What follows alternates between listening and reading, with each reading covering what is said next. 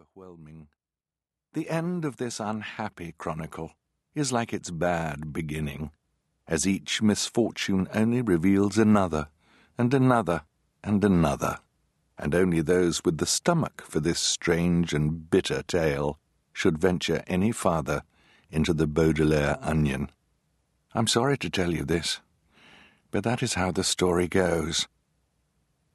The Baudelaire orphans would have been happy to see an onion, had one come bobbing along as they travelled across the vast and empty sea in a boat the size of a large bed, but not nearly as comfortable.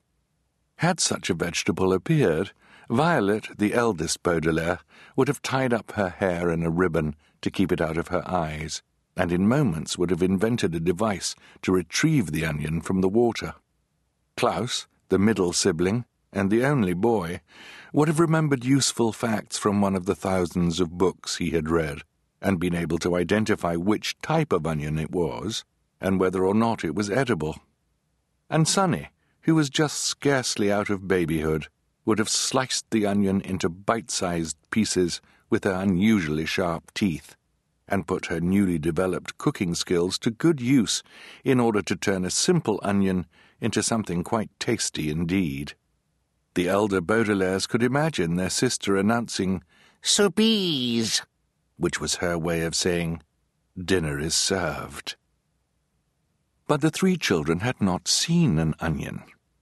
Indeed, they had not seen much of anything during their ocean voyage, which had begun when the Baudelaires had pushed the large wooden boat off the roof of the Hotel Denouement in order to escape from the fire engulfing the hotel, as well as the authorities, who wanted to arrest the children for arson and murder.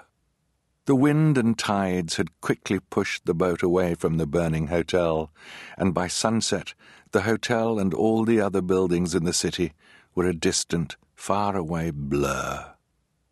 Now, the following morning, the only things the Baudelaires had seen were the quiet, still surface of the sea and the grey gloom of the sky. The weather reminded them of the day at Briny Beach, when the Baudelaires had learnt of the loss of their parents and their home in a terrible fire, and the children spent much of their time in silence, thinking about that dreadful day and all of the dreadful days that had followed. It almost would have been peaceful to sit in a drifting boat and think about their lives, had it not been for the Baudelaire's unpleasant companion.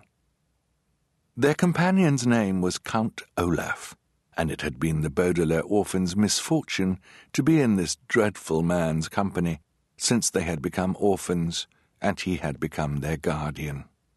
Olaf had hatched scheme after scheme in an attempt to get his filthy hands on the enormous fortune the Baudelaire parents had left behind, and although each scheme had failed, it appeared as if some of the villain's wickedness had rubbed off on the children, and now Olaf and the Baudelaires were all in the same boat.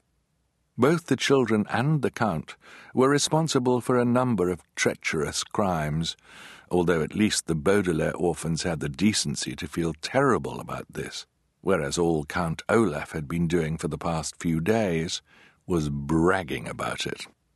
"I've triumphed," Count Olaf reiterated, a word which here means announced for the umpteenth time. He stood proudly at the front of the boat, leaning against a carving of an octopus attacking a man in a diving suit that served as the boat's figurehead. "You orphans thought you could escape me, but at last you're in my clutches." "Yes, Olaf," Violet agreed wearily. The eldest Baudelaire did not bother to point out that as they were all alone in the middle of the ocean, it was just as accurate to say that Olaf was in the Baudelaire's clutches as it was to say they were in his. Sighing, she gazed up at the tall mast of the boat, where a tattered sail drooped limply in the still air. For some time Violet had been trying to invent a way for the boat to move, even when there wasn't any wind, but the only mechanical materials on board were a pair of enormous spatulas from the Hotel Denouement's rooftop sunbathing salon. The children had been using these spatulas as oars, but rowing a boat is very hard work, particularly if one's travelling companions are too busy bragging to help out, and Violet was trying to think of a way they might move the boat faster.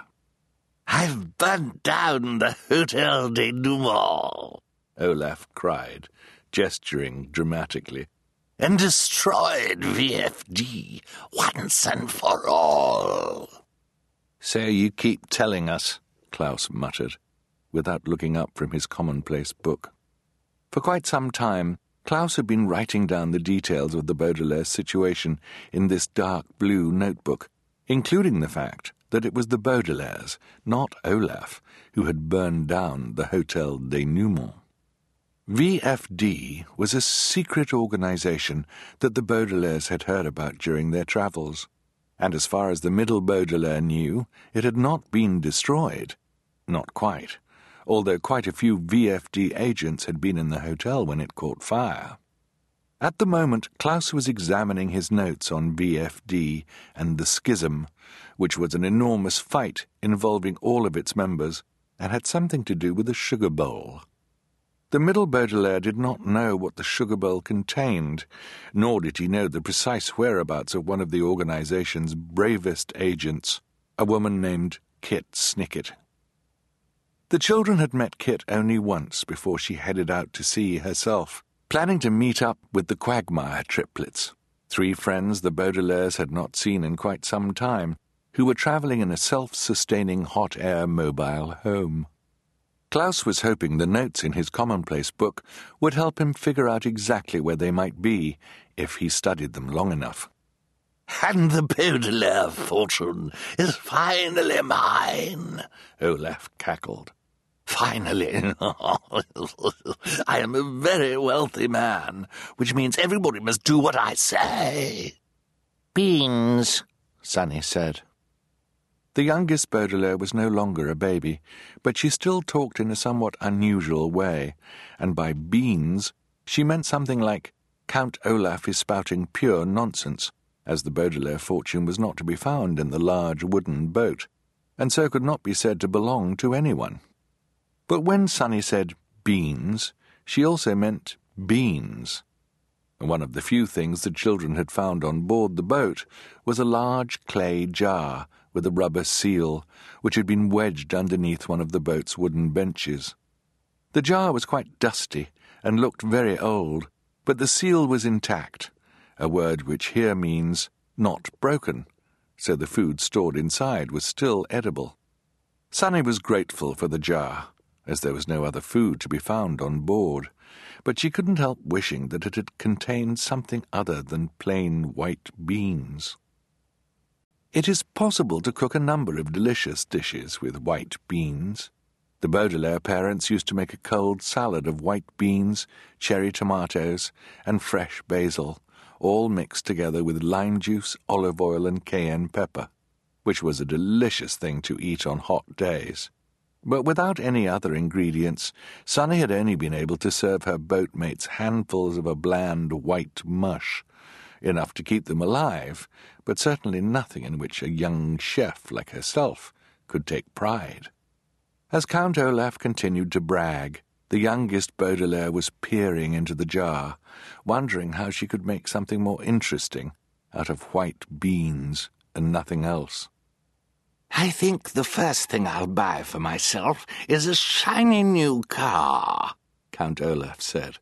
"Something with a powerful engine, so I can drive faster than the legal limit, and an extra thick bumper, so I can ram into people without getting all scratched up. I'll name the car Count Olaf after myself, and whenever people hear the squeal of brakes, they'll say, 'Here comes Count Olaf.' Orphans, head for the nearest luxury car dealership." The Baudelaires looked at one another.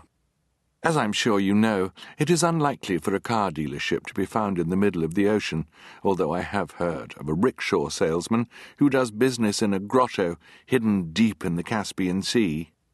It is very tiresome to travel with someone who is constantly making demands, particularly if the demands are for utterly impossible things, and the children found that they could no longer hold their tongues, a phrase which here means keep from...